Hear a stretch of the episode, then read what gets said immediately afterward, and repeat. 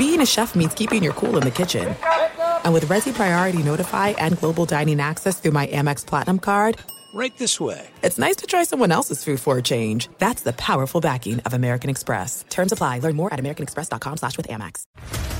What's up, everybody? This is Stephen A. Smith, host of the Stephen A. Smith Show podcast. Tune in every Monday, Wednesday, and Friday at the very least as I bring you all new episodes that feature the biggest headlines in the world of sports, pop culture, business, and I answer your phone calls and respond to your tweets. You'll hear my unfiltered opinions and straight shooter interviews with top celebrities and game changers. All that and more. So listen to the Stephen A. Smith Show podcast on the iHeartRadio app, Apple Podcast, or wherever you get your podcast. I'm Hannah Storm, and my new podcast, NBA DNA with Hannah Storm, chronicles my six decades in professional basketball. From growing up in the sport to becoming one of sports TV's first female broadcasters. Join me as I dig deep into the game's history, unearth some wild stories, and talk to my friends from the world of basketball, from Dr. J to Charles Barkley. It's been a wild ride, and now I get to take you with me. Listen to NBA DNA with Hannah Storm on the iHeartRadio app, Apple Podcasts, or wherever you get your podcasts. The volume.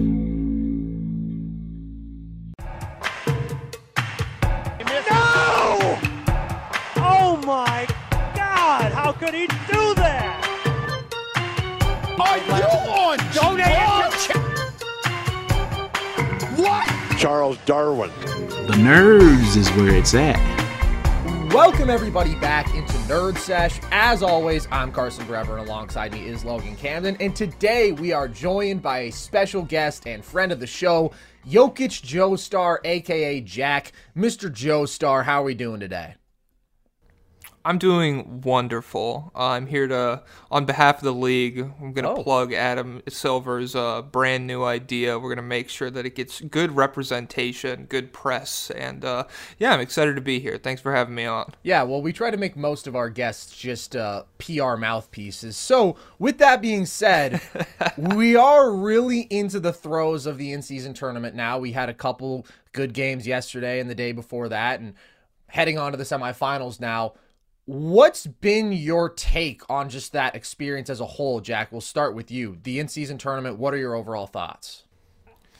Um, I will say I was hesitant going into it Yeah. because like you, there was a lot uh, that was unknown, and I think the big one for me was like, are the players going to care? That's the big hurdle, 100%. and they clearly do, and everything else has like like once you clear that it, there's really no problem like it's been so much fun they've been way more intense basketball games like we usually get one or two of these in uh, like a week during December or November. Like it's not the crazy intense basketball you look for towards the end of the season when you're deciding seeding or, or things like that.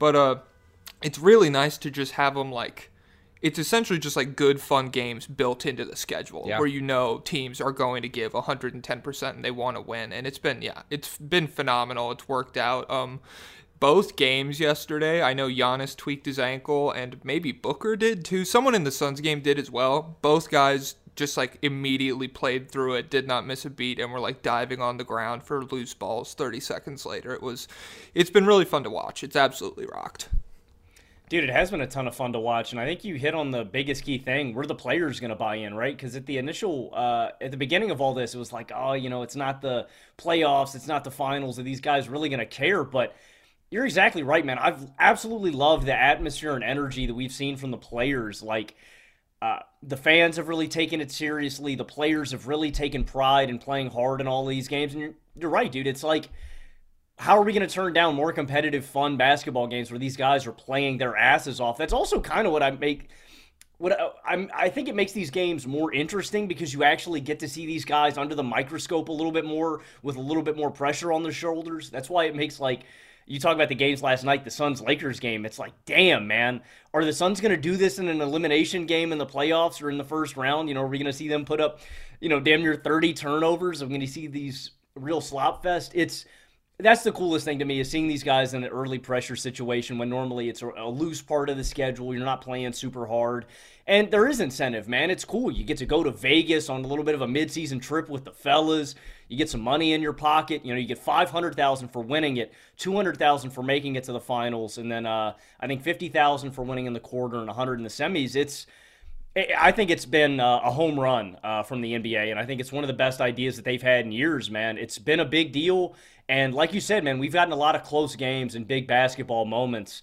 Uh, I think the fans and players alike have really enjoyed it, and I'm, uh, I've been super satisfied, man. I'm, I thought this might flop, but I think it's been a home run. It has been a home run, much better than I would have expected, and the key reason exactly what you guys laid out. I was scrambling thinking, do we need to add more incentives here? And I thought, well, just giving like an automatic playoff spot, that's going too far, especially when we've already introduced the play in. Draft compensation, is that sort of crossing lanes here? And are the players really going to care about that? Like, I really did not anticipate dudes just intrinsically caring this much about basically an invention this year. I was like, there's no historical precedent. This isn't something that you're going to view as having an impact on your legacy. Are guys really going to get fired up for these games and give it their all? And they consistently have. And I think I just become so jaded about NBA stars caring about the regular season at all and Adam Silver and the league as a whole made just incredible changes this offseason because we have the introduction of this, which has been a home run. We have the changed rest rules where you can't just sit multiple stars in the same game. They have to be available for all national TV and in season tournament games. And it has led to, in my opinion, like the most consistently enjoyable first six weeks of an NBA season in a long time because not only is the league so stacked with talent and almost every team is competitive and has a really fun, exciting player to watch but these dudes are out there, they're available, and now they're even more committed because of this in season tournament. It's just been some really great fixes to problems that I wasn't sure had easy solutions at this stage, just with how far regular season effort has gone down. So I think it's fantastic on multiple fronts. Yeah. Um, I think I really underestimated what uh, like how much these professional basketball players want to win basketball games. Yeah. It was something that like we as fans uh, especially like us in the quote unquote like social media space, so much emphasis on the playoffs and on mm-hmm. championships. Uh, and it's to the extent where like we assume that nobody is going to care about anything besides those two things. But these guys who like have dedicated their entire lives to getting as good as possible at basketball. I really underestimated how much they would want to win something like this, and I think it's really cool when you look at it from the perspective that if they're able to establish this as a like something that would kind of like be in your legacy, like something that's mm-hmm. like you know he was really good in the in-season tournament a couple years in a row or something like that, or this team won the in-season tournament, he was that MVP, the All-Star Game MVP, and the Finals MVP. Like mm-hmm. if it's another thing that uh, can just like really get solidified into the NBA's regular season, I think the way that players care about it will even be compounded, and I I think it's uh very uh, commendable on the part of the players to it wouldn't work if they didn't no. care and i'm very happy that they do. And i think that's applicable on the individual and the team scale too right? Uh, it's another accolade and more hardware for guys to put on their mantle. You know we won the in-season tournament but i think for young groups and young teams it's an early prove it test at the start of the season. Like you see these young rosters that are you know getting better uh, if it's the pacers if it's the pelicans who have already punched their ticket right? It's like oh, well, we can go far in the in season tournament. We can win this thing. Why can't we do this in the playoffs? You know what I mean? This is a big stage. We proved it to ourselves against big time competition. Uh, it, it is commendable, dude. And they've all taken it super seriously. I just think it's another. I, I, I think it's meaningful. You know, I think it already does mean something. Like it, like you guys said, it's like uh, I don't know. It's not it, uh, the journey is a part of the destination. You know, it's not just about getting the hardware. The players playing this hard have made it meaningful already. And uh, yeah, I'm just super excited the guys have taken pride of it. And I think you're exactly right, Jack. Like moving forward, I think this sets a really good precedent for teams to take pride in this moving forward. Like I think it I don't know. I think it's a staple for years to come, man. Yeah. And just to that same point of the good players on good teams giving effort, that's been good for legitimizing the tournament. It's been good for leading to a really high quality knockout bracket. Like there's no team that was left in the quarterfinals here. Like how did they get here? Like did did teams just take nights off against them? They're going to suck to watch. It's not necessarily the eight best teams in the league, but it's eight of the top half of the league. And that's great. And I also love the format. When I first heard about this idea before we had the details, I was like, so are we just going to stop the season for 10, 12 days and play this in season tournament that nobody's ever had any experience with before, but integrating it so seamlessly with the regular season where you are literally just adding stakes to what would otherwise be just your average regular season Tuesday night game? It's been really phenomenal all around. So, you talked a little bit, Logan, about the game that we did see yesterday between the Lakers and Suns. Really competitive, really down to the wire, really fun. What did you take away from that? That was a tough one, man. I, a really great game. You know, we talk about the atmosphere that the in season tournament provided. I think that's exactly why uh, we've seen some of these super competitive games. Again, guys taking pride in it, but it's like the stars want to show out too. Like LeBron. Uh, I mean, just put the Lakers on his back for portions of this game. And again, you see a, a contrast of this too, where the Suns just, I mean, crumble under pressure to start this game. So many turnovers. Also, I want to give a big shout out to LeBron for, man, dude. We, we uh, Carson, you tweeted out something earlier today. I'll let you uh, say that stat. I'm assuming you've got that prepped. Uh, LeBron's been phenomenal offensively, dude. Defensively in this game too. I was astounded at the level of effort that he was providing. Um, and again, man, I, I think the because we're all taking it so seriously, I think it's cool that they just provide bigger stages for these guys to ball on, like Grayson Allen coming out of this game and putting on a show, and then Austin Reaves in the third and fourth quarter going to work, man. Uh, I, think the big takeaway is that for, for me about the Suns, if we're doing bigger key takeaways in these games, uh, the Suns, I'm a little bit more worried about their depth and concerned. Uh, other guys just making shots, picking up their slack. I'm worried about this team just playing. They, they, they like to play fast. I thought they got themselves into trouble again with all of the turnovers, trying to uh, capitalize on mistakes. But uh, on the flip side of this for the Lakers, I was just really, really impressed with LeBron and the tenacious effort that we got out of the Lakers in the first half. I don't know about you guys. I was super disappointed in the second half. Like, the first half, I was going, man, dude, this is an awesome half of Lakers basketball. They were engaged defensively. The effort was there. They looked tenacious. Like, you know, Jarred Vanderbilt comes back. Everything was clicking. And then in the second half, they just come out flat again. And that's where I've really just been disappointed. I want. oh man, I feel like I'm back in the, the, the playoffs last year with the Lakers. I want to see a complete game of engaged Lakers basketball start wire to wire and we don't get it once again. Same things about these teams, man. We do the show with Jason. They're the same old. Uh, they are who we thought they were. I want to see these teams really get over the hump and prove it that, that they have real identities and real positive identities. The Suns are playing sloppy basketball, and I don't know if we can rely on their depth. And the Lakers need to prove to me that they can play an entire game of basketball where they're locked in. But LeBron looked like a superhuman. It is remarkable the things that he is doing at 39 years of age, something we've truly never seen in the NBA before. And uh, I still think both of these teams are top contenders. But uh, again, man, it's another in season tournament game where uh, the pressure's on, and we see both of these teams, I think, elevate uh, their games to the level. But I don't know, a lot of similar takeaways from the first uh, month of basketball that, uh, that I think we've had.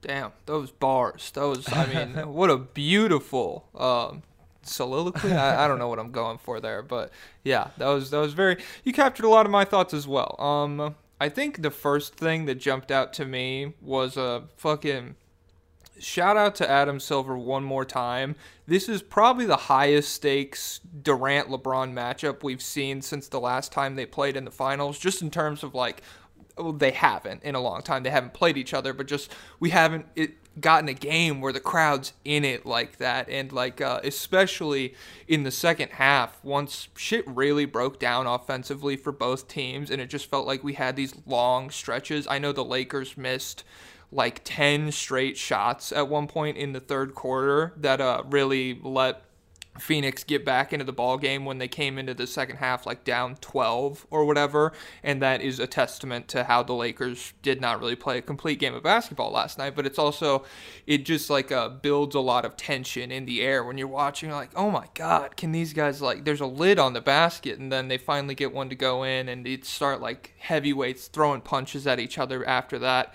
It was a beautiful game. I think uh, my big takeaway from the Suns perspective was if you look at all the best teams in the West right now, they're huge. Uh, and the Suns feel like a team that is very susceptible to size outside of the center position. Durant's tall. Um, it's still hard for him to go body to body at this point in his career with a guy like Aaron Gordon or uh, Kyle Anderson. Kyle Anderson's not going to get rebounds over him, but he's going to make it like difficult for a guy like Kevin Durant. And I think the Suns really struggled with offensive rebounding and turnovers. And if you extrapolate that into a seven game series, it's probably not going to go seven games if you're playing one of the best teams in the West. Uh, maybe if Beal's back and Booker isn't like just like three dribbles into a pump fake and then getting clamped by Taurean Prince the way it happened the entire second half last night. Maybe if you get the better version of Booker, shit like that doesn't happen and the offense doesn't break down the way that it did. But if you're susceptible to having those nights, uh, I would be a little bit nervous. You can't have no depth, no defense, and then one of your stars just like not show up sometimes.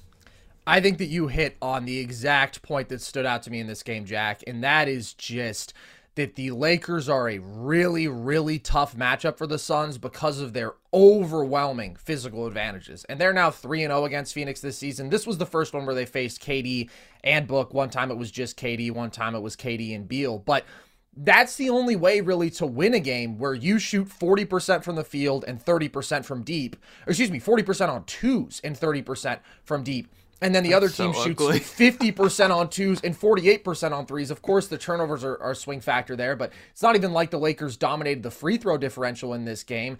They dominated the glass, twenty-one offensive boards to eight. And when it comes down to crunch time, and really throughout this game, LeBron is able to mismatch hunt more easily against the Suns than maybe any other serious team in basketball because it's exactly what you said, Jack KD is going to be the biggest guy outside the five in terms of height and length, but physically, he just cannot withstand a, a, LeBron James drive. He can't withstand a LeBron James post up. And so then you're looking at like Eric Gordon because he's the thickest guy on the team, but LeBron obviously still has an overwhelming height advantage there. It's just no matter where you look, he is able to get a matchup that he can attack very effectively. And when it comes down to it, if you're playing Jusuf Nurkic in closing minutes, LeBron is going to eat him alive, man. He is going to put him in pick and roll over and over again, and that's just not nearly an imposing enough rim protector. Or he can run pick and roll with Austin Reaves and then get Grayson Allen switched onto him at will. Like, it's just too easy. And LeBron is playing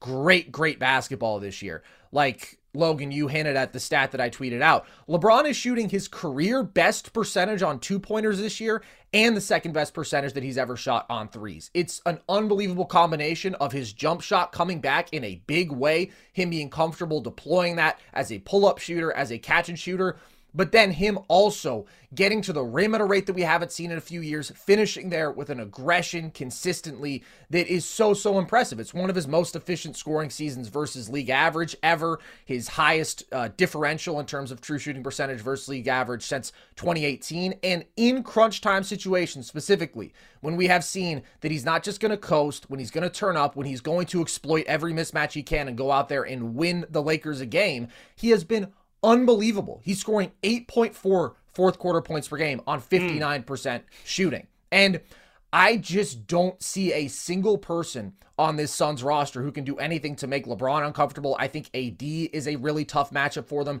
They're just so, so much bigger that if it came down to a playoff series today, I would definitely prefer the Lakers still. We'll see how Beal changes the outlook for the Suns, but he certainly doesn't address that issue. The other thing that stood out to me in this game, though, is that we got a nice big Austin Reaves game on a national stage because that's a guy who I know a lot of people had been kind of waiting to slander, and he had a bit of a sh- slow shooting start, and people got the opportunity to do that. But Jack, what's your take on him, the level that he's played at? How in are you on Austin Reaves or are you jumping on the slander train there?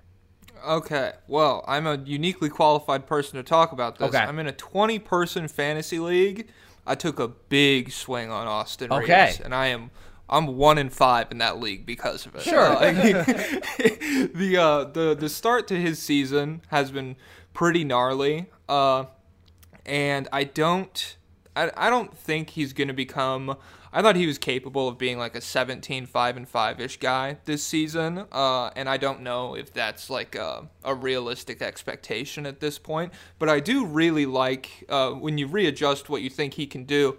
Him off the bench, uh, going against second unit guys, uh, is like a tough mismatch. When you see. Uh, the starters go out and like you bring him in even against like the other team's tired starters after about four or five minutes he's capable of doing a lot of different stuff offensively that i like especially when uh, you just kind of let him run the floor without lebron uh, I would like to see. It felt like last year he was a lot better at getting to like a mid range floater situation, whereas this year, as those shots have not fallen, it's been a lot more trying to create contact and go to the free throw line, which hasn't. Uh, he's he's fine at doing that, but I don't think that's uh what lets the Lakers play their best version of basketball. It's when like gravity collapses around LeBron, AD, or whoever, they swing it to Reaves. Not only does he need to be able to hit his three point shots, but also like attack closeouts effectively. And then when the help comes on those, maybe swing it to Anthony Davis on the block, throw a lob, do whatever. Those are were moments in the Nuggets series last year where I was like, holy shit, if they were like committing to offense on this guy and just like taking the ball out of LeBron's hands a little bit, which it's LeBron. I understand why you're not going to do that. That would have intimidated me more in the playoff series because those possessions were a lot more effective. The things that he was doing effectively there have not quite been at the same level so far to start this season, though. It's interesting to me, Jack, that you highlight that as where you think it's a shortcoming of Reaves, him driving to the rack instead of settling for mid-range jumpers. I actually, I, I think that's one of the big benefits of Reaves' game in terms of how he's different from D'Angelo Russell. I, I kind of prefer that in his skill set. Like, I think D'Lo to me settles for a lot of those mid-range jumpers, and I don't know. I like the fact that Reaves tries to go downhill and create a little more contact. I think there's a little more dynamism in his game. I do Uh, I do want to specify my problem is Mhm. not that he goes to the rim. Uh my problem is that uh it's felt like he where last year he had a lot of uh fakes and uh, like Mhm. herky jerky movements, I guess, that would result in him getting like an eight foot push shot that he was Mhm. really good at hitting.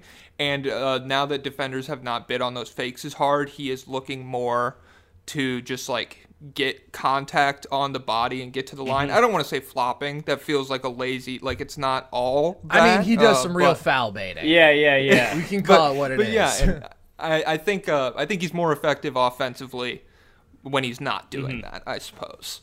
For sure, for sure. I do think that Reaves is an underrated offensive weapon, though. I still don't think people fully appreciate him for what he is and what he does on this team. Uh, and one of the things that I love about Reaves is consistently, Carson, you mentioned that it's on a big stage.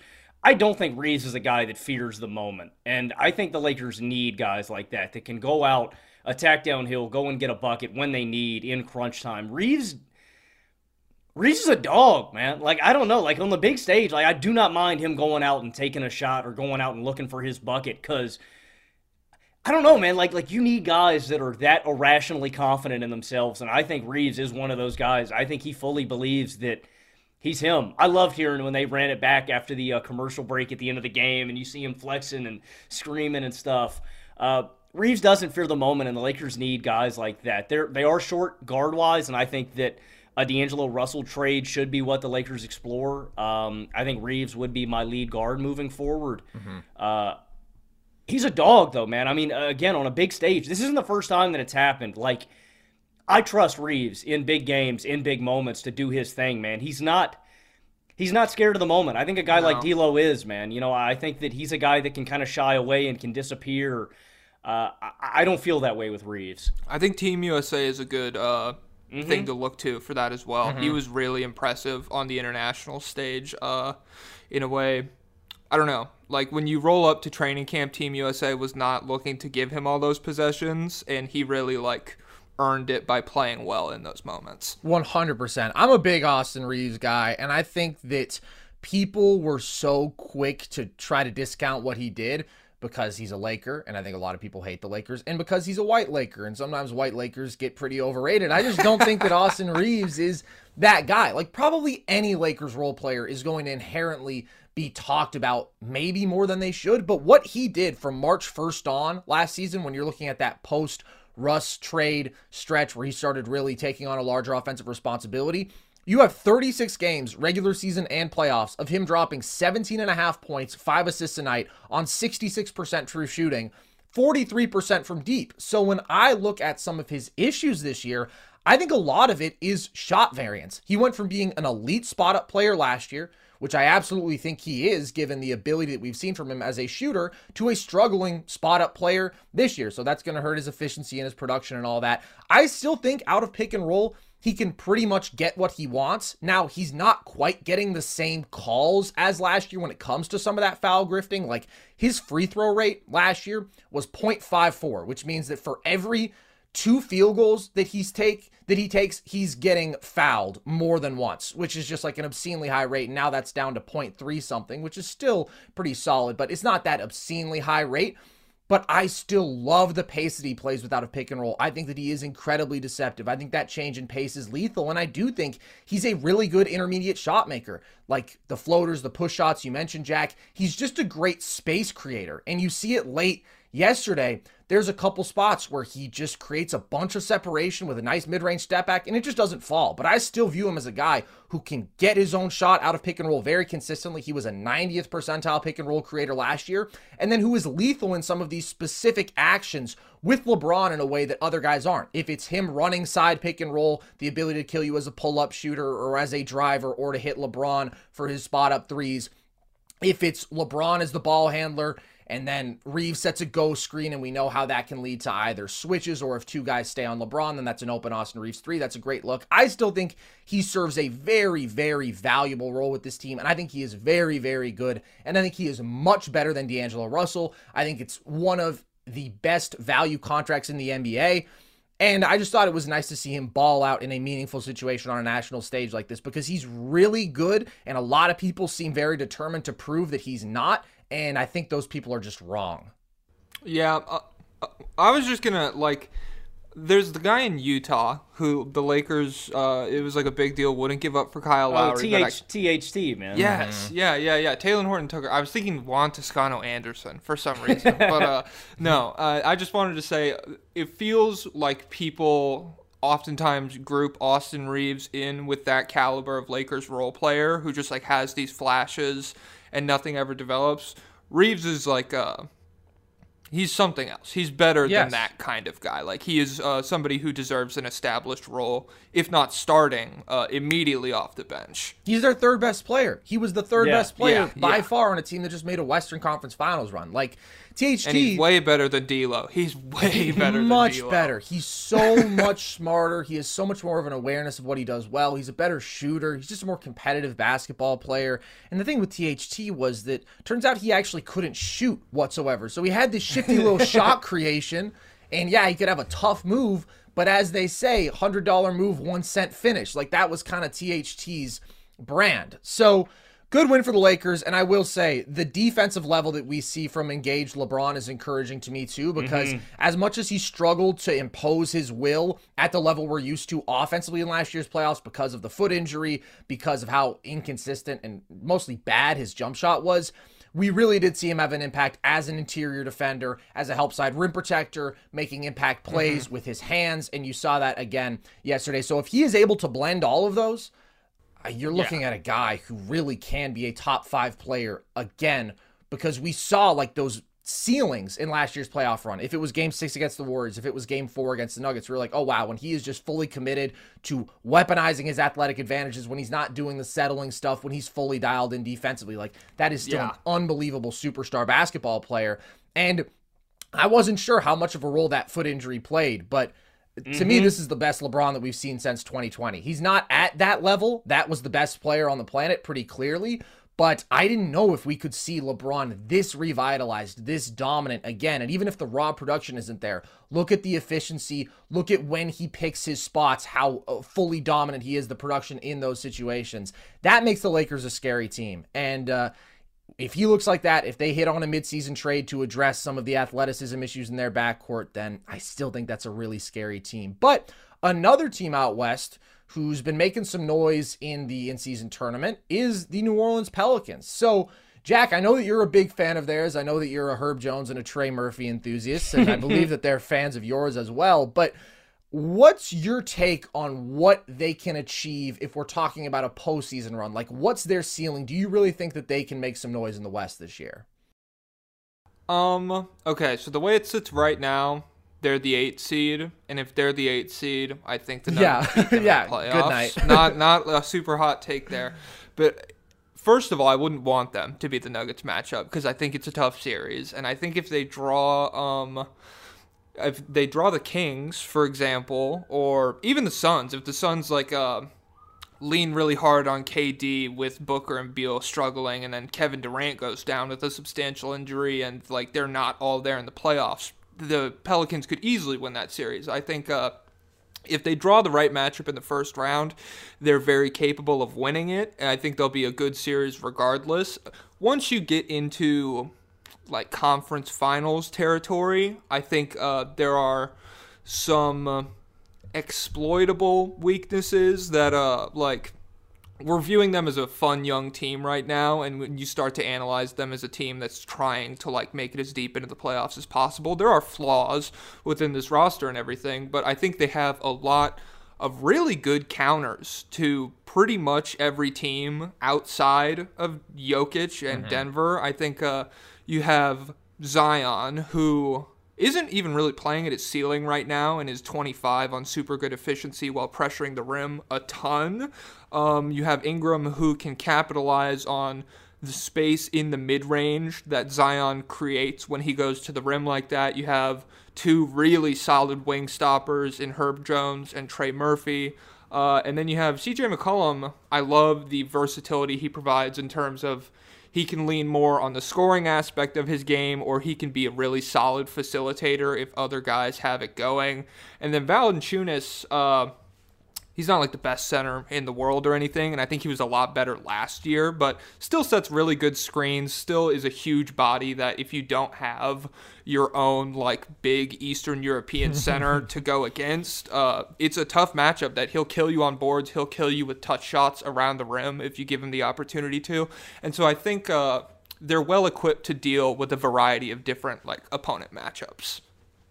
Yeah, the Pelicans were one of my favorite young teams coming into this year. I had them as my four seed, finishing uh, at 50 and 32.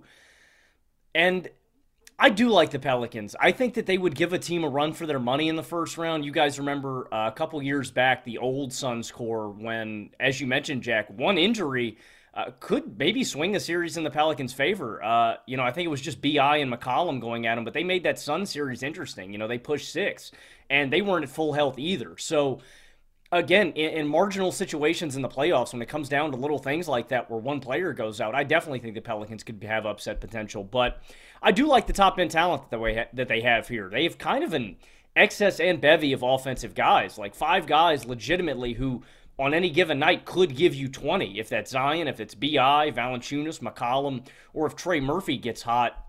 And I do like the top two guys offensively in BI and Zion. One of the most underrated things I think about Zion that, that I've loved over the past couple years is how unselfish Zion is in the half court. And like, I think Zion's a legitimately good passer. Like, he is Uh, like he's reading the court. He's trying to find mismatches to attack. If that's feeding it to Valanciunas on the low block, if that's feeding Bi, if it's McCollum, like Zion legitimately processes and reads the court and is attacking things consciously. It's not just him lowering his shoulder and going to the rack. Like he's trying to set up his teammates. Along with that, I, I want to give Brandon Ingram credit.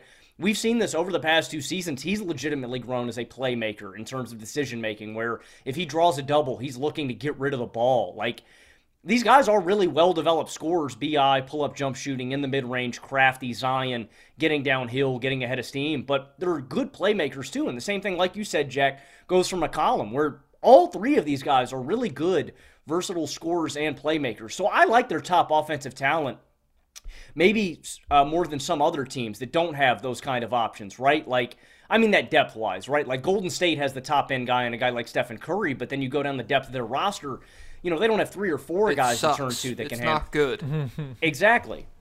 And so offensively, I do like them. I like the depth pieces like you mentioned with Herb Jones and Trey Murphy and the defensive ceiling they can reach with those three guys as stoppers and Valanciunas, but that's probably where my biggest question mark is with the Pelicans and where it's been for the past few years is it's not with Murphy and Jones and Valanciunas. I know those guys can pull their weight. It's more about complete depth because I still only like them 7 and 8 deep.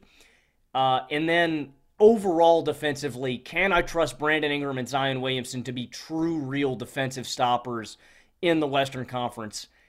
I don't know yet. I just haven't seen it long enough, and that's been the issue with the Pelicans in years previous, is those guys buying in and being real defensive pluses. But the Pelicans are probably one of my favorite young West cores. I, at this point, I don't think I'd pick them to, to win a playoff series, but I don't think we can count them out, man. The West is deep as hell, and you mentioned Jack, the physical advantages that the Lakers have over Phoenix.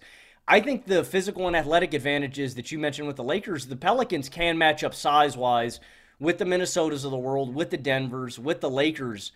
So that is still a distinct advantage that New Orleans, you know, New Orleans isn't devoid of holes, but I still think they have distinct advantages over other Western Conference teams offensively, physically, and athletically. I'm going to defend the Warriors real quick. I think that their bench is awesome. I think that if Clay and Wiggins can play close to their normal level, and if they can stop blowing these games against good teams late in mind blowing ways, then they'll be okay. but when it comes to the Pelicans, I just think that their depth is amazing. And I'm really not too worried about once you go further than eight deep, because how often are you going to do that in a playoff rotation, anyways? Like, Herb is playing defensive player of the year caliber right now on that level. Just unbelievable versatility in terms of matchup. He's bringing you some secondary rim protection. Like that dude is just an absolute dog. And Trey Murphy is a flamethrower, and he was on an unbelievable stretch after the All Star break last year. So when you have a couple wings who can play at that level on both sides of the ball, Herb's knocking down his jumpers right now too. Like those are some really good supporting pieces to have to me, there's just a concern in terms of the fundamental construction of this team. And I think somebody actually articulated it on Twitter that I saw the other day really, really well. Don't remember who it was, but they basically captured a sentiment that I've been feeling with this Pelicans team, which is that when your two best players are both defensive liabilities and struggle to create reliable offense from deep, it's going to be tough to make a really deep run with that configuration. And that's where I worry. It's about the easy offense for them and then how high a defensive ceiling that they can reach. Like if you look at CJ, right, he is a tough shot maker, often for mid range. BI is a tough mid range shot maker. And then you have Zion and Valanciunas, neither of whom are good for spacing. Zion is always going to have this overwhelming physical advantage where he can get great shots around the rim almost at will. But just the totality of that, it's like, okay, how easy it for them to go on these runs where they're just getting easy drive and kick threes, or they have these flamethrower pull up three stretches that a lot of the most dynamic offenses in the league are capable of. It's not very easy. So they can be a good offense. It's tough for them to be a great offense. And then defensively, there are pieces that I like. Talked about how much I love the wings, but some of the other core guys here, BI, Zion, Valanciunas is okay as an anchor. I mean, he's a good rebounder, but the rest of this team hasn't rebounded the ball well. And then defensively, they've been poor in transition. Zion, Valanciunas, those guys can struggle to get back on defense. I just think they've constructed a core here where they have real talent at the top, and then they have really good depth simultaneously. But there's something about it that just isn't totally complementary. And so for that reason, in a playoff scenario, playoff scenario, I worry about the absolute ceiling that they can reach. Yeah. I think one of the things that makes me nervous about their ceiling, I think I view them as a completely different basketball team if this was like 2021 Zion or whatever it was, Sure. where it was like 27 a game, 60% from the field. You know, if you like give him 15 shots, he's going to hit nine of them and he's going to just like Like it's going to be a problem every time the other team goes to the huddle. They're like, "Holy shit, this is the focus. We're talking about him the entire time." And like the rest of the guys are kind of in the periphery of the scheme Yeah. that the other team is doing. He's really good. Uh, he has not been at that level to me this season. And I almost like he is very smart and he's a really good passer, especially for a guy who plays a front court like small forwardish position or whatever. He's super intelligent. But there are moments where I just like haven't seen him attack like one-on-one matchups that he can win fairly easily uh, for whatever reason. I think he only took like nine shots in their win over the Kings, which they really opened that win up in the second half. It was a blowout, and I wouldn't want him to like just like play me, me, me ball. But it's just like a, a feeling that I've had this season where they have this opportunity, and if Ingram could be like a 38% from three guy, which I think he's been at points in his career, he's definitely not right now. He has shot the three pretty poorly to start this season. And then if Zion could just be like what we've seen him capable of doing, it's Yeah. a team that you, you you get more wiggle room in those issues of can this be like a lockdown defense? Uh, Is this a team that can like constantly be generating really good looks for everyone on the floor when you have uh, guys in a playoff series who like Zion, that's the second best guy in this series or something like that, where you know you're going to be competitive just off the level of play of that guy. It hasn't felt like that to me so far this season. And I think you're right, Jack, that they the Pelicans could do a job of creating easier offense for Zion too if they focused more on him. Now, I will say I, I've liked the offensive attack these last ten games. Uh, Bi's at 24, 5 and 5 on 41% from deep. Zion. Oh shit! uh, okay, I'm tripping. same. That's No, no, no. fault. Damn. That's that's just last 10. Yeah. That's like yeah, that's last 10 games. Over the right year, the he's entire thirty percent from deep. So okay. Yeah. And Zion on the last 10, 24 5 on 63% from the field. But I think you're right. If Zion is such a game breaking weapon that if they deliberately, you know, McCollum setting a ghost screen, if it's BI setting a screen, and getting these smaller wings or smaller guards, like I think you could create, Carson, you talk about that easy offense in the playoffs. You know, that's what you need to generate. I think if you leaned more into weaponizing Zion, you know, if it's a post up touch or just weaponizing his physical strength, drawing more doubles, you know, I think they have the talent to create those offensive advantages. I just don't know if they're weaponizing Zion to the maximum extent that they could. And if they did that, I think I like the Pelicans even more. Yeah, I still like the Pelicans overall, but I agree with all the concerns you guys have raised. And when I compare them to some of these other teams out west, not even talking about the contenders, but who are in their same tiers, it's like, sure, they have defensive advantages certainly over the Mavs, but just looking offensively, like that's a team that has two reliably great perimeter creators. I just think it comes easy to them. The spacing is so good. You have those guys who can dominate and pick and roll in isolation situations. The Kings with their variety of shot makers and their variety of ball handlers and Sabonis running things. Like I just view higher offensive ceilings there, and I'm not sure that the Pelicans quite have the defensive ceiling to make up for that gap. But there's still an uncomfortable matchup because they are really athletic, because they have a lot of dudes who can really play. Mm-hmm. And against the Kings too, I mean, I, I again playoff scenarios are so much down. They come down just to the matchups. You guys don't think that with Herb Jones and engaged locked in defense, like I want to give it. You talk about Herb. Herb held uh, Fox the other game to ten to twenty five, six He was locking turnovers. up. Herb's unreal. like I don't know in a scenario against these teams with limited creators because you give the yeah, a lot of ball handlers. I mean, it's really just Fox and Monk. You know, the Warriors. It's Curry. Like in in individual matchups, you guys don't think Herb could reach an unconscious level on the perimeter, and this Pelicans defense could be just good enough to get through. How do they reconfigure their core lineup? Because the way I'm looking at it is you have starting spots taken by CJ, BI, Zion, and Valanciunas. So that leaves one spot for your elite wing. They can't take Valanciunas out. They don't have the positional size to give you any sort of small ball look. Maybe it's CJ, but then you're really compromising ball handling I'm and saying you go. shot I'm saying you go. Herb at the two. So you're just saying Herb. Her- Herb can only Herb do so much, man. Herb can't single-handedly make you. He's going to be a problem for anybody. Mm-hmm. But that's only Yeah. one really high-level defender out there.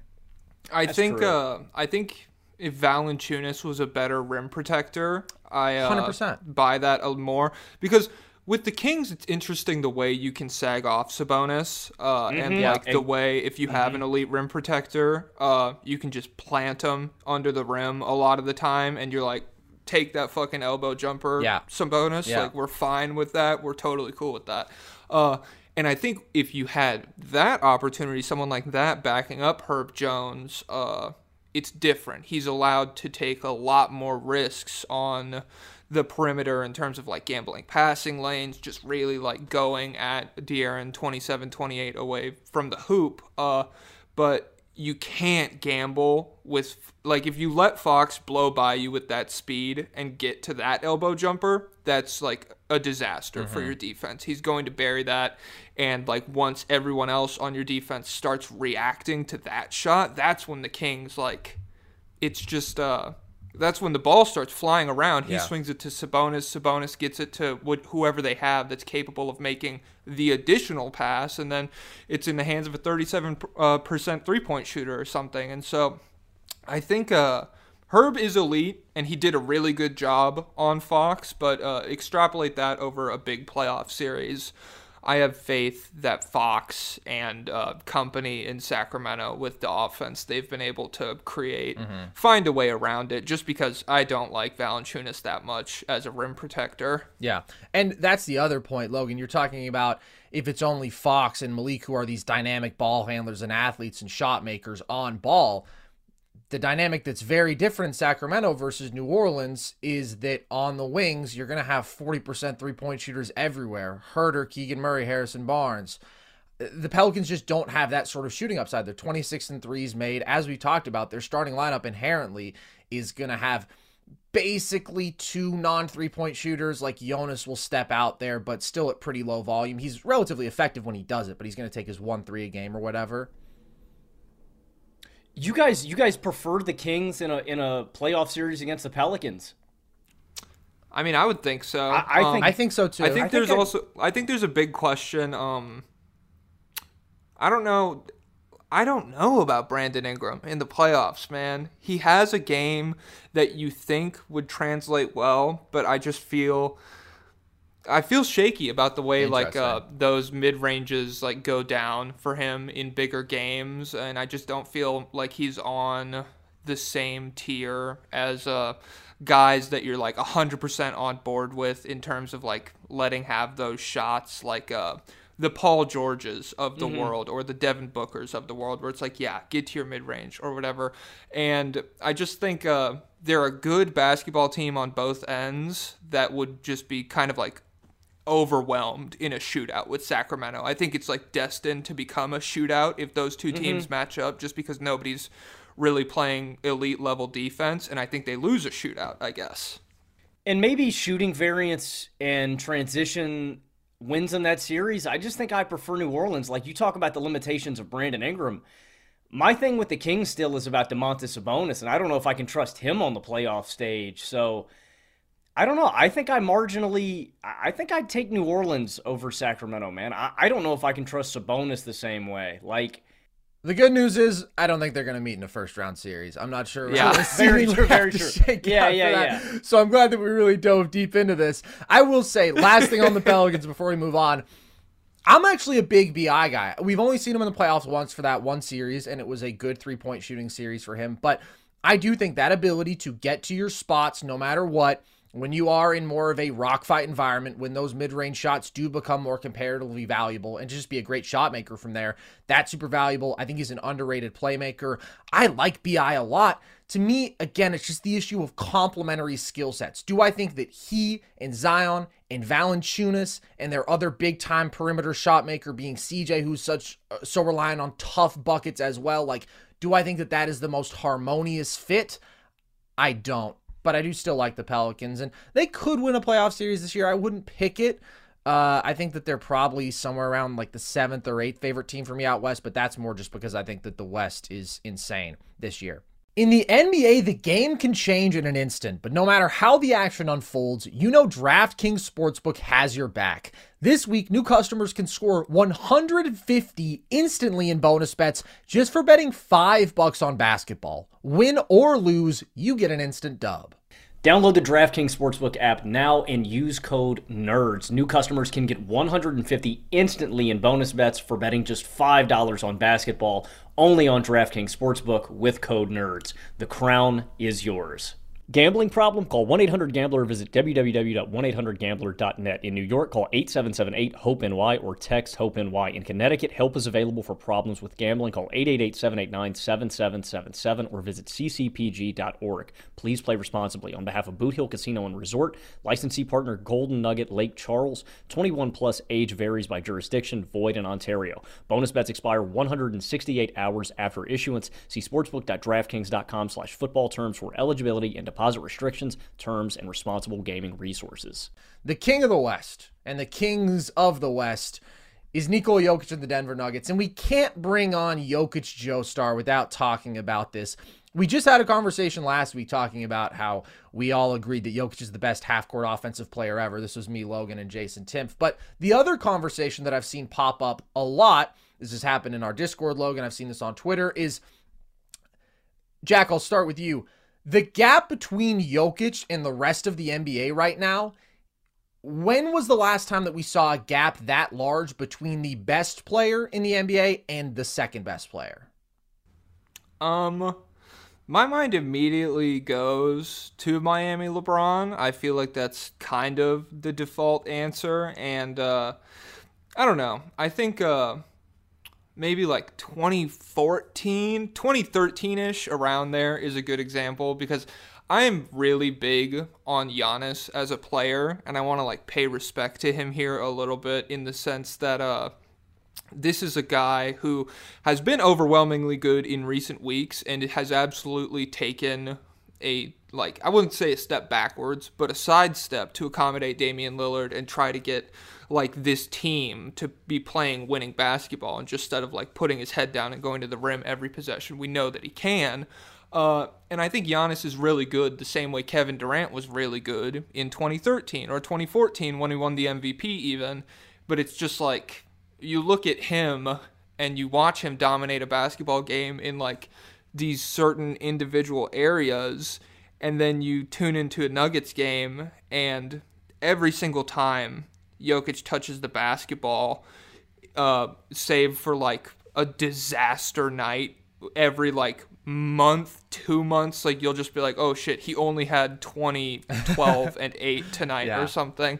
But generally, when you tune in to watch Jokic, it's just like a seamless, mistakeless basketball that just like slowly erodes whatever team they're playing against to the point where you look up, he has his 32, 12, and 12 or whatever, and your team's down 14 points, and it's just like, what what can you do? Uh, it's a feeling of hopelessness that comes with like trying to defend Jokic that it's not always there with Giannis. And so yeah, I, I guess I'd say like 2013ish LeBron is probably the gap we're talking about.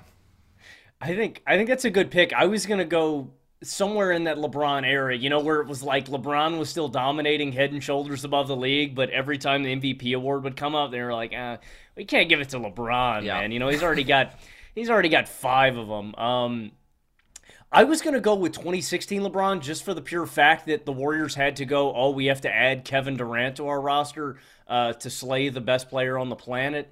And then, I mean, if you think further back than that, dude, I think you just go with the highest peaks of all time. Like, is it 2000 Shaq? You know, is it 1990s Michael Jordan when the league wasn't as talented when you point to the discrepancy? Because I think that is the discrepancy, right? That you point out, Jack. It's the despair. It's the the void of, of hope that you have when you're playing Jokic. It's like, ah, we're fucked. You know, game's over. It's wraps. Yeah. You know, there's nothing we can do. It's and it's the only and it's that kind of feeling, that emptiness that you get with the greatest players of all time. So if it's not peak LeBron, I'd say it's peak MJ. I'd say it's peak Shaq. And I don't know, Carson, you are uh, our resident uh, NBA historian. Uh, Do you think those are apt, or, or are you throwing back to like Give us a deep 1960s cut. Wilt? Yeah, come yeah. Yes, yes. Well, let's be honest, guys. There's never been a bigger gap than Mike in the late 40s. I mean, that's a guy who was head and shoulders above the league. No, I think you made some good choices. I actually think that the answer to this question is a little bit underwhelming compared to what some people may think. I would say it's LeBron basically all the way from 2012 to 2020. like, when could you ever have made a serious argument that anybody was even on the same level as LeBron? Like, I know that people did. Doug Gottlieb said that KD was the best player alive after 2017, and maybe somebody said Kawhi after 2019. But in all seriousness, like, the consistent physical dominance that he had paired with his brilliance, his continued skill development, his defensive dominance whenever he wanted to be. Like, there was never a moment where I considered anybody on the same level as LeBron, as great as Steph's peak was, as great as KD's peak was, as great as Kawhi and Giannis's peaks were. So, to me, up until that point, like LeBron was just so so clearly above the rest of the league. But I think you have to include MJ, especially the first three. Pete, he's still the best player in the world, 96 to 98, but his physical skills have declined enough to where it's not as overwhelming an advantage. Shaq in that 2001 range before Duncan reaches his absolute peak, before KG probably reaches his absolute peak as well. I think Hakeem in 94 95 when MJ's out of the league. Shout out David Robinson. But like when it came down to it, their offensive maturity in a playoff setting. Hakeem could drop 30 a night on elite efficiency while being the best defensive player alive. Duncan Robinson might give you 22 on not so great efficiency while being the second best defensive player alive. Shaq wasn't at that level yet. Like, I think Hakeem had a really large gap between him and the rest of the league. And then I think maybe the biggest gap ever is Kareem. I would say from 71 to 76 specifically, because in that 76 77 season, you have Walton reach his peak, you have Dr. J come over from the ABA. That to me is when you started to get guys who were sort of contenders, but really all the way to 1980, I would say Kareem was pretty clearly the best guy. In the early 70s, you have Jerry West and you have Wilt, and then you have Rick Barry once he comes back. But you never could have made a serious argument that any of those guys were better than Kareem. So those to me are the candidates. Maybe Bird 84 to 86 too, because that's the three straight MVPs. I mean, Magic was there, so I don't view that as as overwhelming an advantage, but Bird was definitely better at that point than Magic or anybody else. But Jokic is on that level, I think. Like, there is no argument that could persuade me for another player right now. And this is a guy who's averaging 29, 13, and 10 on 63% true shooting. He's doing it with under three turnovers a game now. There was the stat that circulated about how somebody tweeted this about Tyrese Halliburton. He had like the, I think it was eighth game with 26 points. Maybe it was 10 rebounds, 14 assists, no turnovers. And then he showed the Stathead search output in yeah. two of the games were Jokic in the last week. like just the routine offensive brilliance, dude the skilled shot making 73.5% on floaters, 53% from mid range. I can't do my full Jokic spiel every time we talk about him, but the impact on team offense, they have an offensive rating of 124.4 when he is on the floor right now, 101.3 without him. And that is 12 games without Jamal Murray. He is still leading them to be the equivalent to the best offense ever when he's on the floor. I just think when you're looking at somebody who has defenses compromised every single possession in whatever way he chooses, as much as I love Steph and as special as I think he is, there's just such a gap in the ability to get to your spots at the middle of the floor in the paint whenever you want and dictate offense from there. Giannis, as great as his two way ceiling is, I still think that there's too much inconsistency in terms of the offensive skill and when you're looking at crunch time scenarios. There's no argument for anybody else, and that's something that you can only say so many times throughout NBA history. So I put him among those like top seven biggest gaps, but realistically, LeBron was the inarguable king for a long time, and I don't think that we can rewrite history and pretend otherwise. God damn, that was beautiful. Thanks, I mean, man. We gotta we gotta start like a Jokic club. We gotta get some badges dude. Yes. I'll definitely ship you one. Dude, Absolutely. uh, let me just say something on that real quick. I saw somebody the other day. We tweeted out this clip where we were having this conversation about Jokic being the best offensive player, especially in the half court. And somebody was like, "Welcome to the club, boys." And I was like, "Look, pal, look, pal. just because this is the first take of mine you're seeing doesn't mean that in 2019 I didn't pick him to win MVP and that I didn't call him the best offensive big man ever in early 2021. Man, I've been here. Yeah. we've been here. Absolutely, we're standing on it. Yeah. Uh, one of the th- yeah, like uh, I think it's cr- like especially crazy to contextualize this with the fact that after the championship, he has sustained this unanimous uh, approval rating, whatever Yeah. you want to call it. Um, through the loss of not just Jamal Murray, but also Aaron Gordon, probably the two players who make his job the easiest on the court and like Yep. really maximize what he does. Uh, he hasn't had those guys for huge stretches. Like it's crazy to watch Nuggets games lately and see how much two man game it's like him and Michael Porter Jr. And the Nuggets offense when he's on is just like it has not missed a beat in the slightest. He just yeah, I mean it's very slow, methodical. I'm not saying shit that's new. It's like everyone's seen this for a while. It's just like the continuation of these trends where it's like two years ago, people are like, "Is there anything you can do?" And it's two years later, and it's like, not really. When he's like hitting, I mean, the threes have fallen off a little bit in recent weeks. That's why we're only the measly 63% true shooting. Down like here. there was there was a stretch when he was like forty percent from three to start the season, where he was chilling at like 68, 69 percent. It's like if he's doing this, we're gonna have extremely uncomfortable conversations about all-time rankings, but it's cooled off a little bit. Uh, the efficiency is just like all-time great now instead of arguably the best ever or whatever you want to say. Dude, it, it- it's just a night to night remarkable consistency. Like you said, like Carson reads off those per game numbers, and it's it's astounding. Like it blows your mind. I don't know if you guys know the song uh, "Sun Came Out" by uh, Gunna. You know, Oh, yeah, Gunna sure. goes in and he starts depicting uh, things that happen on a daily basis. Right? Sun came out. Mm. I still Gunna bought a money. drop top. Hard. Right? So.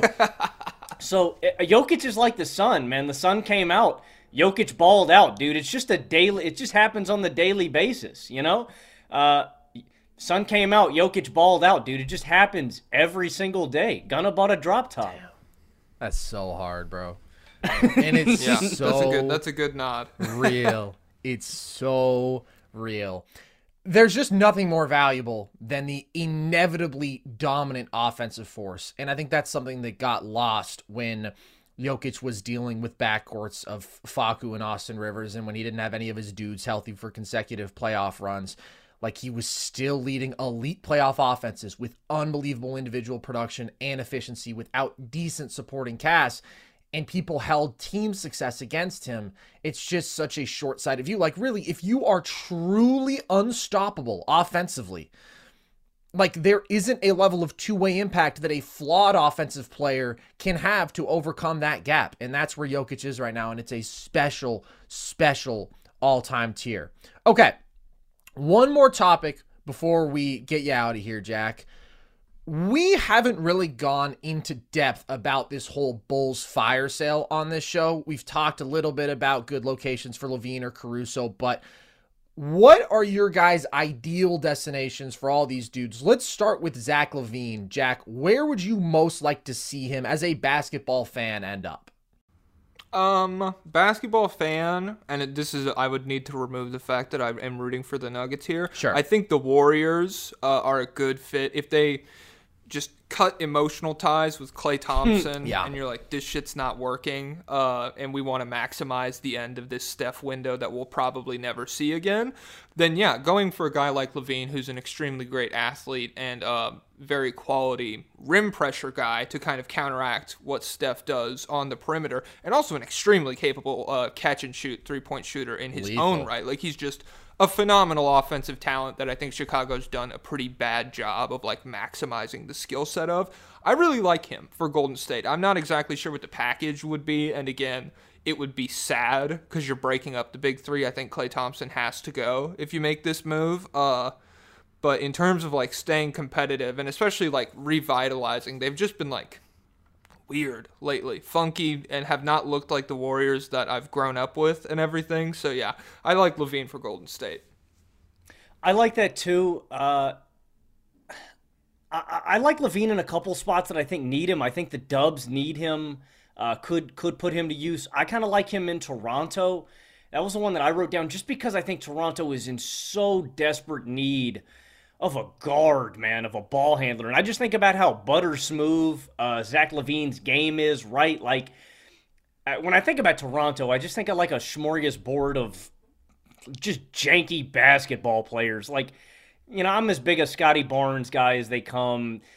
Dennis Schroeder's cool, but he's got a funky game. Pascal Siakam's got a funky game. Like Zach LaVine's just smooth, right? Like all these jagged edges and pieces uh, that are in Toronto. I just feel like LaVine's a smooth piece that fits in there, and I just think they need a they, they need a guard. I, he just I don't know. I just feel like he'd be a he'd be a cool complementary piece to those guys. I love that. That's a good uh first take caliber analogy. It's like all these guys, all these guys in Toronto are sharp. LaVine's wow, man. We gotta get him in there.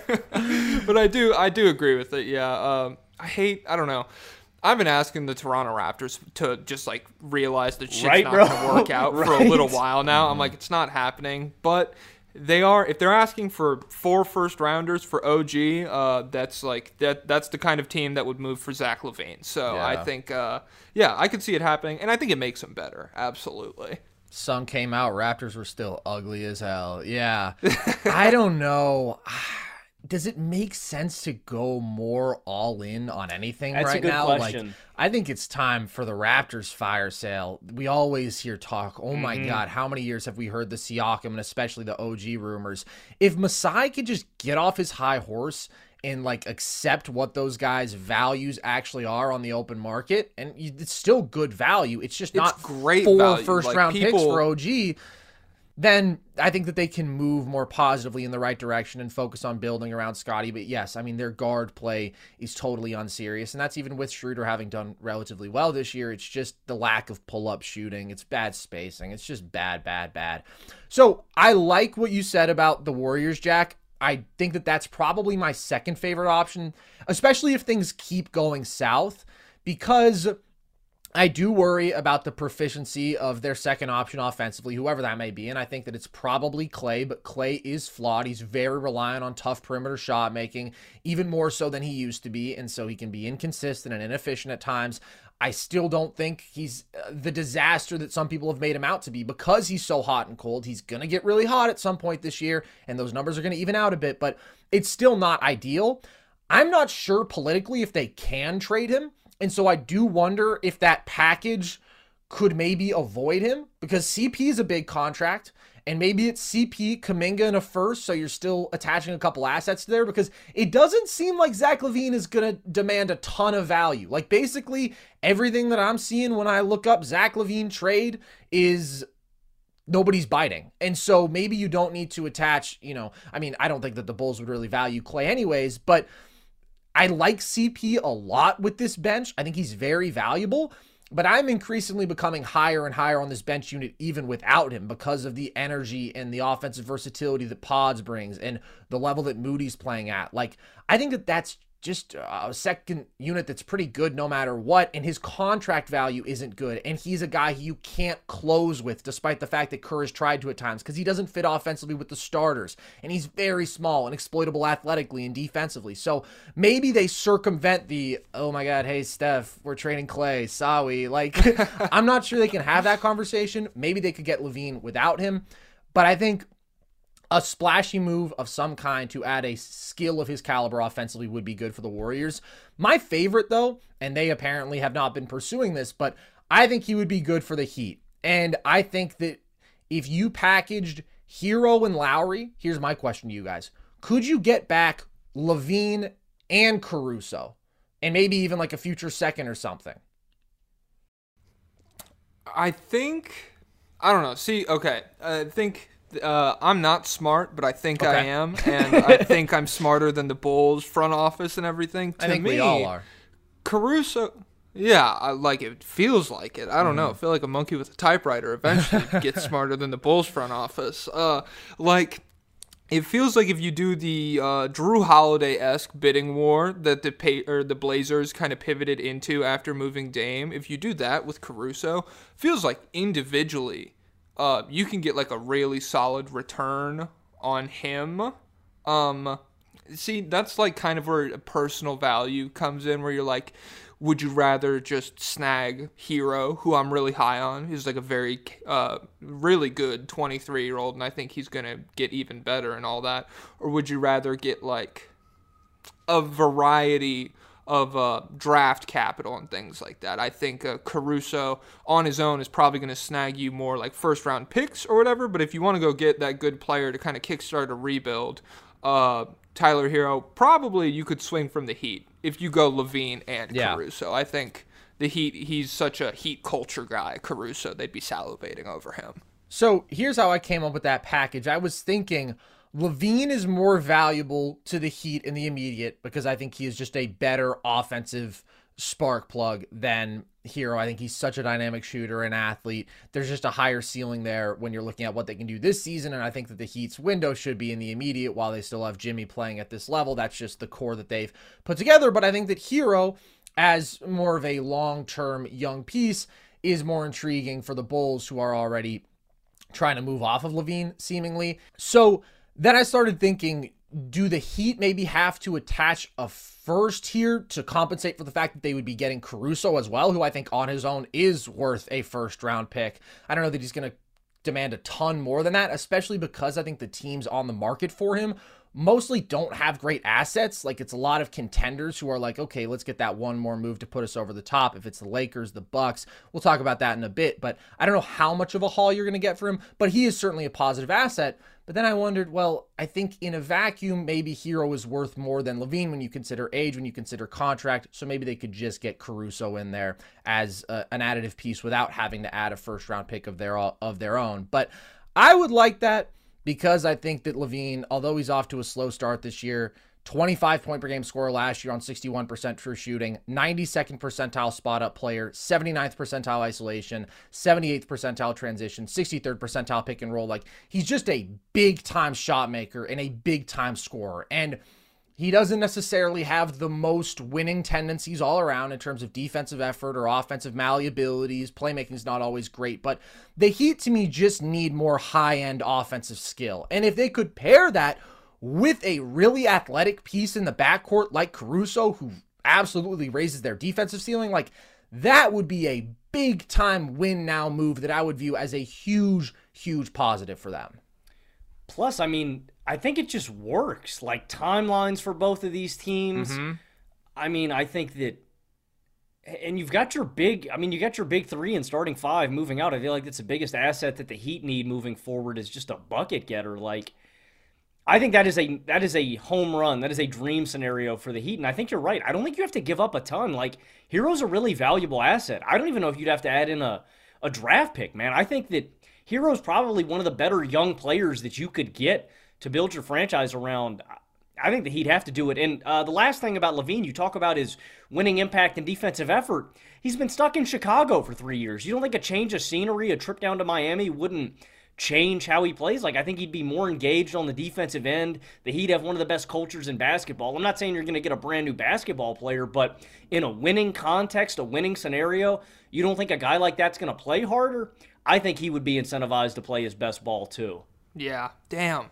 Dude, LaVine, it's crazy. Um that used to be like my go-to hot take 3 years ago is, you know, Booker's not that much better than LaVine, you guys. Like they're they're the same caliber of player. And since then, I mean, it's a wash. Booker has been the better defender, scorer, playmaker, been better yeah. in the postseason, all that stuff. Like that's a preposterous take at this moment in time. However, if you get LaVine back to being that 25 point per game guy that he was several years ago before they plopped another all star who overlaps extremely heavily with his skill set right next to him and gave him a big man who doesn't really do all the stuff that he said he could do super well anymore. Um, if you get that version of LaVine back before all the shit went down with DeRozan and Vucevic, and you send that guy to Miami, and you're like, hey, be capable of making the extra pass to open shooters and like be a good athlete who understands where he needs to be. I don't need you to like lock up the other team's best perimeter player. We're not going to come to you with that. We have guys who are capable of doing that, especially if Caruso comes with you.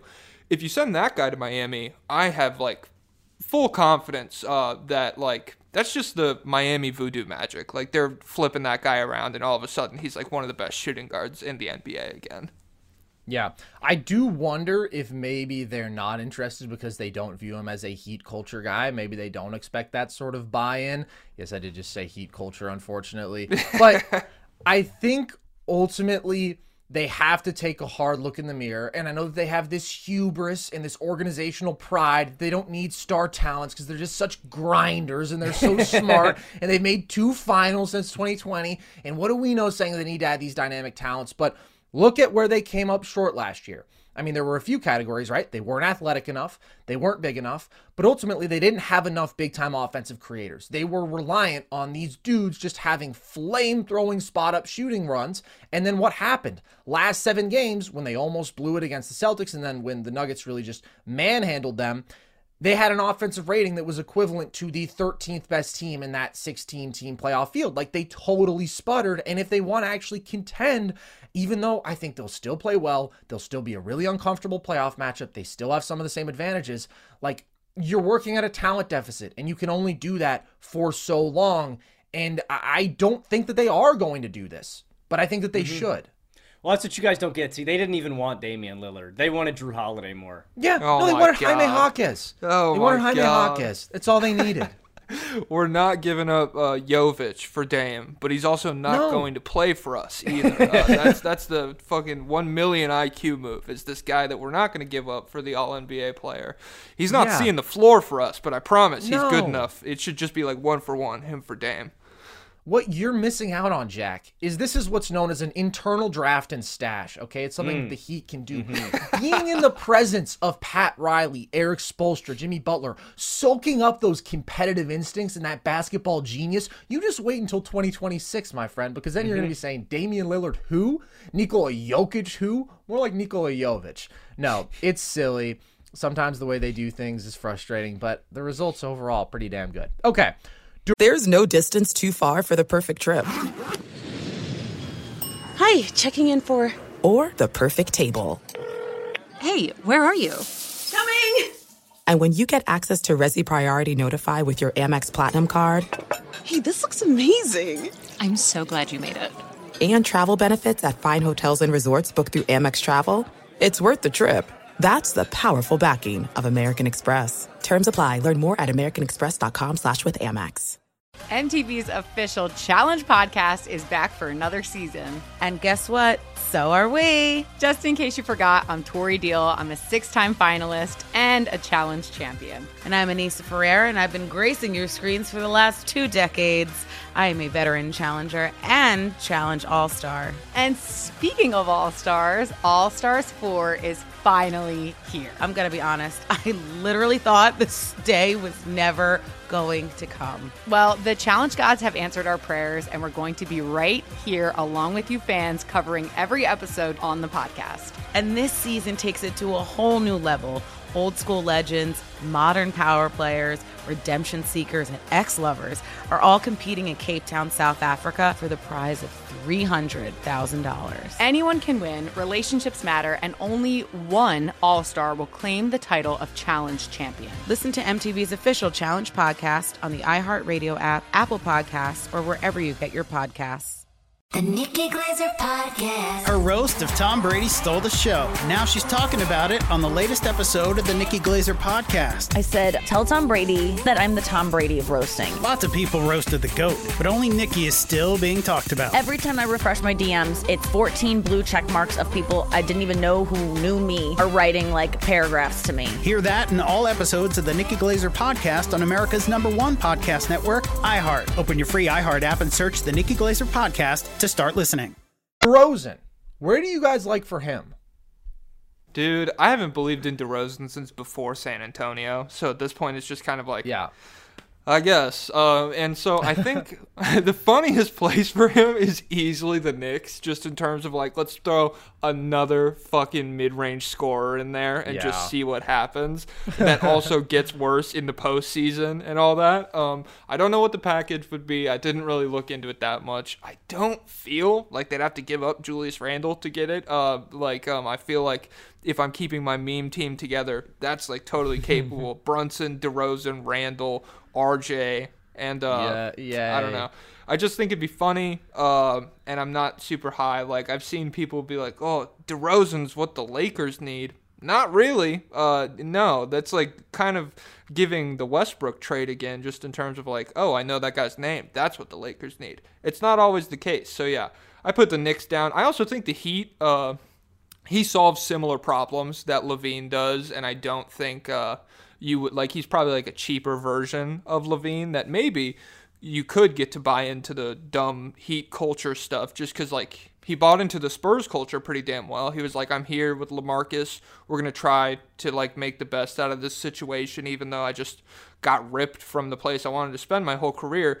He was super, like, sportsmanship about that. And he bought in, and the Spurs were fine. And then, like, he was good enough for Chicago to move for him and everything. I think Miami is a probably more reasonable spot, but I think the Knicks would be way funnier.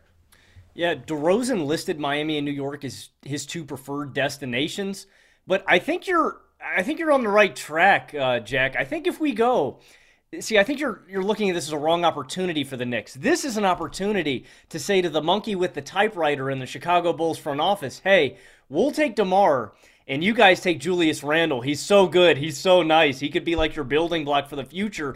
And this is how the Knicks just get rid of Julius Randle. They just give him to the Bulls. They take DeMar DeRozan back. Again, you know, I don't think DeMar's an elite player, but I think this is addition by subtraction if you can just get Julius Randle out of the building. So I like New York. I would give up Randle in that deal, not because he's worth more, uh, but just because I don't want him on the Knicks. And then I like Miami. I don't think you'd have to give up Herro. I think you could give up like Lowry and Martin or you know Duncan Robinson and somebody else or something. I don't and maybe a pick. I don't think you'd have to give up a ton for Demar. And let me know what you guys think about this. I just wrote it down because they're pretty down bad right now. If the Grizzlies could somehow get a deal done, does he help them at all? I mean, they're just so they're just offensively inept without uh, Ja. I don't know. I'm just I was just thinking about offensive guys that could provide some help for Memphis, yeah. but if I'm the Grizzlies, I'm down to just like when Ja comes back, see what happens, and if this year's a wash and we get a good draft pick, so be it. Uh, I wouldn't personally give up assets in order to like win 25 games instead of 21 or whatever it would be, but uh, it makes sense in terms of like they suck on offense and DeRozan's a pretty good scorer.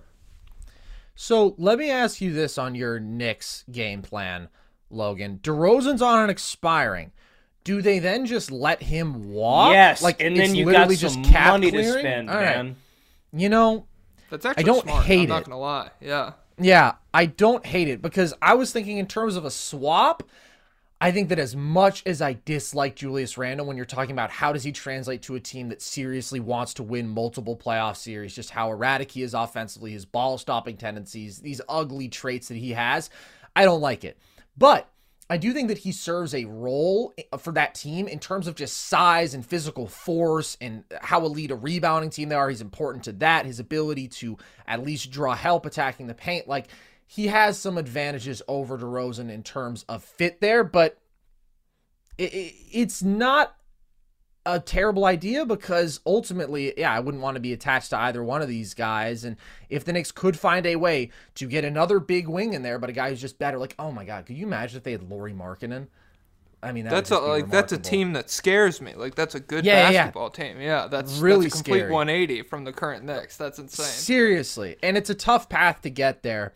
My thing with DeRozan is I really don't like him all that much anywhere, and it's not that his abilities like his overall skill level as a basketball player is that different from LaVine in a vacuum. And I get that he's cheaper and he's a better playmaker and he's actually having a better spot up shooting season by his standards. Like he's been a bit more willing to take and make threes this year. But it's still just really hard to find a fit for a guy with his play style on good teams who are already going to have on ball creators to add another guy who's going to mostly need the ball to be effective and then who is not going to bring that dynamic like over the top three point shot making like you were saying with the Lakers, Jack. I don't like that fit. I think that that just sort of congests things a little bit. Uh, it's tough to find. So, you know what? I say just throw them on the Clippers. Throw them on the Clippers. Let them have fun. Maybe they change the rules. Maybe they add two basketballs to the game so everybody can just ISO whenever they want. I, I do not see a spot where DeRozan moves the needle in the entire mm. league, honestly. I mean, to be honest, the Knicks move to let him expire is yeah. unironically the most logical thing I've heard about DeRozan. Like I as someone who I feel pretty fair in appreciating his value is extremely low, uh, especially considering his age, especially considering like the way he's played in the postseason throughout his career. Yeah, mm-hmm. man. If New York could just clear that off the books while getting rid of Randle and then having like the role player supporting cast while keeping Brunson, and you just yeah. have this money to like put a guy in who fits well that moves me because I do. We've touched on it already. The Knicks are a good basketball team that have like pieces that a competitive team has, and then Julius Randle catches it at the top of the key, and it's just like, oh fuck. Well, this is a washed possession, and yeah, like it's tough. It's also interesting because that Fournier mm-hmm. albatross contract. Mm-hmm is finally expiring. So between those two, you'd be clearing almost 50 million in cap and they're over the cap right now, but like you would actually be able to go out there and sign a big time free agent. And it's not a great class this year. But yeah, I mean, I think that ultimately getting rid of Julius Randle at that contract value to add a player of, you know, similar star status, but who just fits so much better and is ultimately a better player in a playoff setting. I like that. I like that, Logan. I think that's an interesting idea. Uh, listen, we don't have to work out all the details right now. The point is, they don't have to have Julius Randle or DeMar DeRozan in Logan's Utopia, and that's a win. Okay. Caruso. Who do you guys like for him? Jack, who do you like? I like the Milwaukee Bucks. Uh, it's who doesn't? It's a, it's a plain Jane answer. Feels like the most logical, straightforward fit. But you just look at a team that uh, lost one of the best perimeter defenders in the NBA and lost their entire defensive identity with it. Like, yeah, it's it was jarring to me the way that they've played defense so far this season. I knew it was going to be bad with Damian Lillard. I knew you are going from one end of the spectrum with Jrue to the complete other end. Like Dame is a Trae Young caliber defender. Uh, it's just yeah, like I think Caruso makes a lot of sense in terms of uh, allowing Dame to get some reprieve on the defensive end and navigating screens and things like that, and just getting their ceiling defensively back up to a point where uh, the offense is not just like keeping them afloat anymore, where you have this nuclear offensive pairing of Dame and Giannis. When those guys get going, if you have Caruso on the defensive end with Giannis, with Brook, with guys like Malik Beasley who are like smart enough, know where to be, and things like that, uh, then that becomes a team that I respect a lot more in a playoff setting. Much of my respect for Milwaukee right now is just the fact that Giannis is the second best player on the planet and Dame is like a guy who gets better in the playoffs. I really don't like the basketball that they've played so far this season. I think that's a, a, big takeaway to have for them. I mean, they desperately need help at the point of attack. And another team that kind of fits a similar bill of that with two superstars, great offensively, need help defensively is Dallas. I kind of like Caruso there. Uh, you give up, again, I don't know exactly what trade gets it done. Jaden Hardy in a pick, Richaun Holmes and Jaden Hardy. You know, I don't know what you throw at Chicago to get this deal done because I don't expect Caruso to have a ton of value, but – uh, that with a pair of second rounders, a first maybe, and then you know, because I think that's where Dallas really needs help is defensively at the point of attack, and then they need guys with size positionally, which they just don't have. In this scenario, I still think the Mavs need another bigger wing to take on three and four assignments come playoff time, but it's ugh, it shores up your it shores up your one to three at least a little bit, right? Because with Luka or Kyrie in these settings, you can play Caruso at the one or two alongside them, and you have Josh Green at the two or three alongside them. So you have two defensive pluses. Uh, well, you spots. can't play all those guys together. No, no, I'm not saying Luka, Kyrie, Caruso, and Josh, but I'm saying that you have a you know a mix and match here that you can do where you're at least not completely helpless defensively in any of your rotations. Again, I still think the Mavs would need another wing with that, but they need help there, and I think Caruso checks a lot of the boxes that they need help with.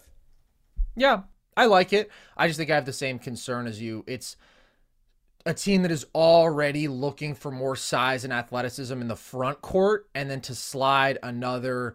I mean, Caruso's not a small guard. He's 6'4, he's athletic, but if you're playing him and Kyrie as your backcourt, in the aggregate, you're getting even smaller there. I don't so so it's imperfect, but I mean he's a really good defensive basketball player, which they could use any of those guys. I think that the Bucks are like my favorite. I mean that would be amazing. My concern with that, and it's a pretty big one, is that they literally have no assets. No. Their draft capital Zero. through 2030 is two second round picks in total.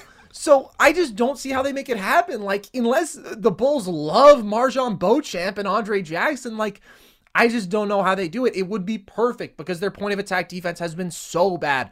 And Caruso's so smart offensively and he's a connector there. Like, that's just a championship basketball player. I don't know how you do that, though. So I do like the Lakers for him. We talked a bit about this with Jason Timpf last week, and he said that he wanted them to go out there and get a bigger wing if it's a Jerami Grant, which I do think is interesting, but also a little bit tougher to make happen logistically because that's a dude who just signed a massive contract and whatnot. Caruso's an easy guy to move for, and I think that he makes their backcourt so much more athletic. He gives them another look where you have a really defense first guy and you don't have to trot out these Russell and Reaves combinations where they have a lot of the same strengths and same weaknesses fundamentally. And I don't think you have to move that much. I mean, maybe it's Gabe Vincent and a pick. I don't know if that's a second rounder, if you do have to throw in the 2029 first, but it's not that he would fix all their problems because I still think they would need more offensive punch if we want to talk about them as real top end contenders, but he would fix one of their big problems and uh, that'd be pretty good because he's just a damn good winning basketball player.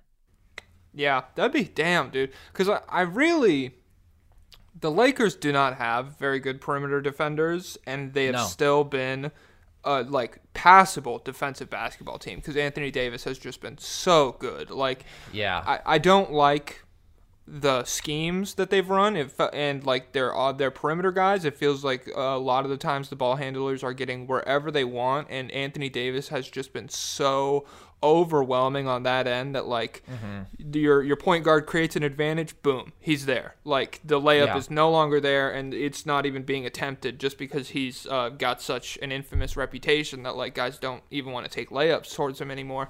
And so I think if you give him just a little help on that end. Like him Yeah. and Caruso alone, with whatever combination of players you want to throw out there, I think is a really quality defense. And I think. Uh, I know we're just focusing on the trade aspect of it, but uh, the ceiling of the Lakers still depends on like six weeks of healthy Anthony Davis and what LeBron is able to do offensively and all that stuff. But yeah, I think that's a huge step forward in the right direction for LA if they're able to pull it off. And it is a lot more realistic than the Milwaukee Yeah. trade. Milwaukee has nobody to move. Yeah. When you think about all the defensive stoppers that you could have out there in one lineup, like if you ran uh, Caruso, Vando, Prince, LeBron, AD, like that's a damn good defensive lineup, man. Uh, I can almost, guys, I can almost imagine Alex Caruso in a Lakers uniform. Yeah, I'm not seeing it, but I, I mean, I don't know that you could play him and Vando together. I worry a bit about the skill shortcomings there, but yeah, like the level that he's playing at, dude. I mean, if you put him with a more offensively oriented guard, if that lineup was Austin Reaves and Alex Caruso in your backcourt with the front court of Prince, LeBron, and AD. I mean, that's a team that can really defend, and that's a team that does have perimeter shot making, and that's a team where if LeBron is dialed in and playing to his highest ceiling, like they would have a really good shot against anybody in the West not named Denver. So I think they ultimately have to do something. I do like Caruso as a target for them. So that's all we got today. Jack, it has been an absolute joy to have you. Thank you for giving us an hour and a half of your time. For those of you who don't already follow Jack, go do so at Jokic Joe Star everywhere. Really, really awesome content, mostly on TikTok. I'm not such a fan of the Twitter, but hey, kidding. hey, hey, I'm just I'm just razzing you. That's what we do here. Uh, also, check out the State of the League podcast, which he does with some of our, well, at times with some of our other favorites. I know you've had Spawn Hour on there. You've had Joel from Pick a Side. You've had Pablo Escobar. Uh, you've had Kofi. So some of the guys you guys have seen on our show. We haven't had Pablo Escobar on, but that's uh, you should. that's He's a, he's a fun item. time. That's uh, oh my new, god, new yeah. permanent co-host Pablo Escobar. Oh, Me new permanent him. co-host, Yeah, excuse yeah. me. So yeah, he uh he rocks. Super fun. Um, we're not dipping into the percentiles on that pod. If that gives you like Yeah, a, sure. a gauge of the vibes, I think this one's a little bit more mathematical based. And I don't know. We had like a 15 minute tangent about uh World War II on our last Nice, podcast. yeah. And so I don't know. Yeah, it's fun. I'm having a lot of fun doing it. And if you enjoy basketball, you will enjoy the State of the League podcast. I can guarantee you that. That's a guarantee. I don't know what your refund policy is on that if you fall short, but well put there. You come here to us for the pick and roll percentiles. You go to Pablo to hear which of your favorite childhood cartoon characters could have stopped 9/11. I mm-hmm. feel like mm-hmm. that's basically. I mean, is that is that a fair description yeah, of it? Yeah, I would say yeah. so. Yeah. Could Ron from Kim Possible do it? You know, like stuff like that. Kim, we know Kim can, but can Ron? Kim. Can Rufus? We're getting into the nitty gritty. Rufus. Oh, I loved that show actually. Okay. Uh, so that's where you can find Jack. If you guys want more of us, you can follow us across social, TikTok, Nerd Sesh, Instagram is the same, Twitter at nerd underscore sesh. You can listen to the podcast across all audio platforms, and you can check out our merch. What could be better for a Christmas gift, Jack, than a Nerd Sesh hat or a Nerd Sesh flag or some Nerd Sesh shirts or a Nerd Sesh hoodie? Nothing. Nothing, nothing at all. Nothing. nothing. If I don't open one on Christmas morning, my family will become a broken home. I, yep. I can promise you that, and there will be no refunds. I swear, Mom, yep. if you're listening, I need a Nerd Sesh flag immediately, please and thank yeah. you. Yeah, no, and that's the sentiment that we're carrying everywhere. Get Nerd Sesh merch for your loved ones, or they will hate you and ultimately leave you. Okay, so keep that in mind. That's at thevolume.com. You can join our Discord at our link tree across our social media bios. So that's everywhere to find us. One last big shout out to Jack. It's been great to have you on, man. And uh, with that, as always, I've been Carson Brabber. I've been Logan Camden. I've been Jokic Joestar. Thank you for having me. Yeah, you sure have. And this was Nerd Sesh.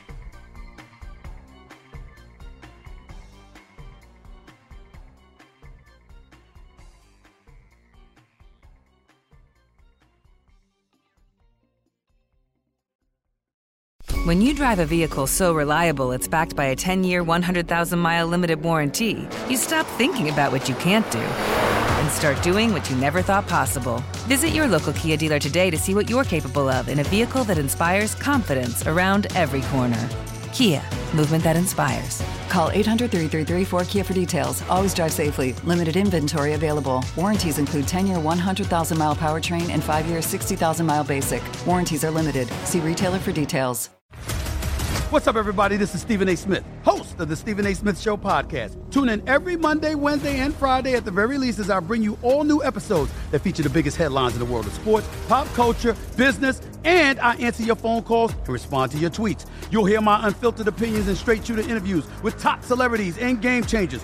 All that and more. So listen to the Stephen A. Smith Show podcast on the iHeartRadio app, Apple Podcast, or wherever you get your podcast. I'm Hannah Storm, and my new podcast, NBA DNA with Hannah Storm, chronicles my six decades in professional basketball. From growing up in the sport to becoming one of sports TV's first female broadcasters. Join me as I dig deep into the game's history, unearth some wild stories, and talk to my friends from the world of basketball, from Dr. J to Charles Barkley. It's been a wild ride, and now I get to take you with me. Listen to NBA DNA with Hannah Storm on the iHeartRadio app, Apple Podcasts, or wherever you get your podcasts.